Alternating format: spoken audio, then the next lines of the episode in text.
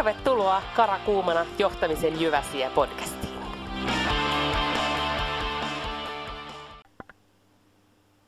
Lukijana tänään Tanja Mantere. Keskinkertaisuus kunniaan. Luin Helsingin Sanomien vanhoja kolumneja ja Elina Tanskasen teksti täydellisyyden tavoittelusta sai ajatukset liikkeelle. Elina kirjoittaa uskovansa todellisen elämän alkavan vasta sitten, kun ihminen uskaltaa tulla nähdyksi omana itsenään. Jostain syystä aihe kolahti ja jatkoin googlailua. Perfektionismista löytyy juttu jos toinenkin. Mitä sanotte siitä, että työterveyslaitoksen tutkimuksen mukaan miehistä liki puolet ja naisista kolmasosa kertoo asettavansa itselleen liiallisia vaatimuksia? Täydellisyyden tavoittelu on usein nuorten, vasta työelämään saapuneiden työntekijöiden vaiva. Näyttöä on saatava äkkiä ja toisaalta omien aikaansaannosten laskeminen yleiseen jakeluun pelottaa. Kehityspalautetta halutaan ja pelätään samanaikaisesti.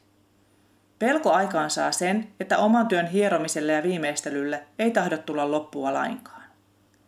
Yrityskulttuurilla on asiaan merkittävä vaikutus. Lähiesimies on paljon vartijana. Kääntyykö töiden viimeistely itseään vastaan, jopa sairaaloiseksi hieromiseksi, vai löytyykö siihen sopiva balanssi? Täydellisyyden tavoittelu voi kummuta myös tunnollisuudesta, kuten blogissaan asiasta kirjoittava Juri Paavilainen on oivallisesti havainnut. Tunnollisuus yhdistettynä vaativaan elämänvaiheeseen johti työuupumukseen. Tarina kannattaa lukea. Esimies, jolla ei ole kannustavaa kehitysotetta, voi olla melkoinen driveri perfektionismin synnylle. Esimies, joka kannustaa kehittymiseen ja sallii epäonnistumiset, voi olla melkoinen urakehityksen lähtöalusta. Perfektionismi lienee osittain synnynnäinen ominaisuus ja osittain ympäristön muokkaama piirre.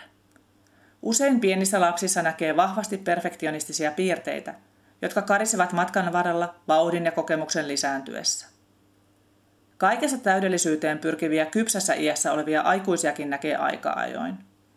Työkaverina tuollainen on äärimmäisen raskas, erityisesti silloin, kun perfektionistinen henkilö ei näe asiaa omana luonteenpiirteenään vaan vaatii muiltakin samankaltaista toimintamallia. Tyypillisesti perfektionisti kuvittelee tekemänsä itse kaiken paremmin kuin muut, ja siten halveksii muiden aikaansaannoksia. Elämä ja työelämä muuttuu raskaaksi, kun kaikkea suoritumista ajaa pakonomainen voima onnistua täydellisesti. Kehittäminenkin hidastuu merkittävästi, kun koko pelikenttä täytyy rakentaa kerralla kuntoon ennen pelin avausta – Organisaatio harvoin pysyy mukana muutoksessa, jos sen elementit eivät tule esiin vähitellen, vaan koko valmis maailma turskautetaan eteen kertaheitolla. Pysyvä muutos on usein hidas kasvuprosessi. Koska perfektionisti kuvittelee olevansa ainoa, joka saa hyviä tuloksia aikaiseksi, hän haluaa tehdä asiat itse, mikä johtaa tiimityökyvyn puutteeseen.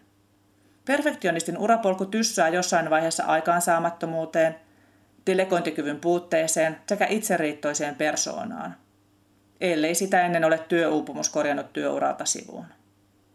Tunnistan itsestäni perfektionistisia piirteitä. Olen joskus jopa kehuskellut olevani perfektionisti. En kehu enää. Perfektionismissa ei ole mitään hienoa eikä kadehdittavaa.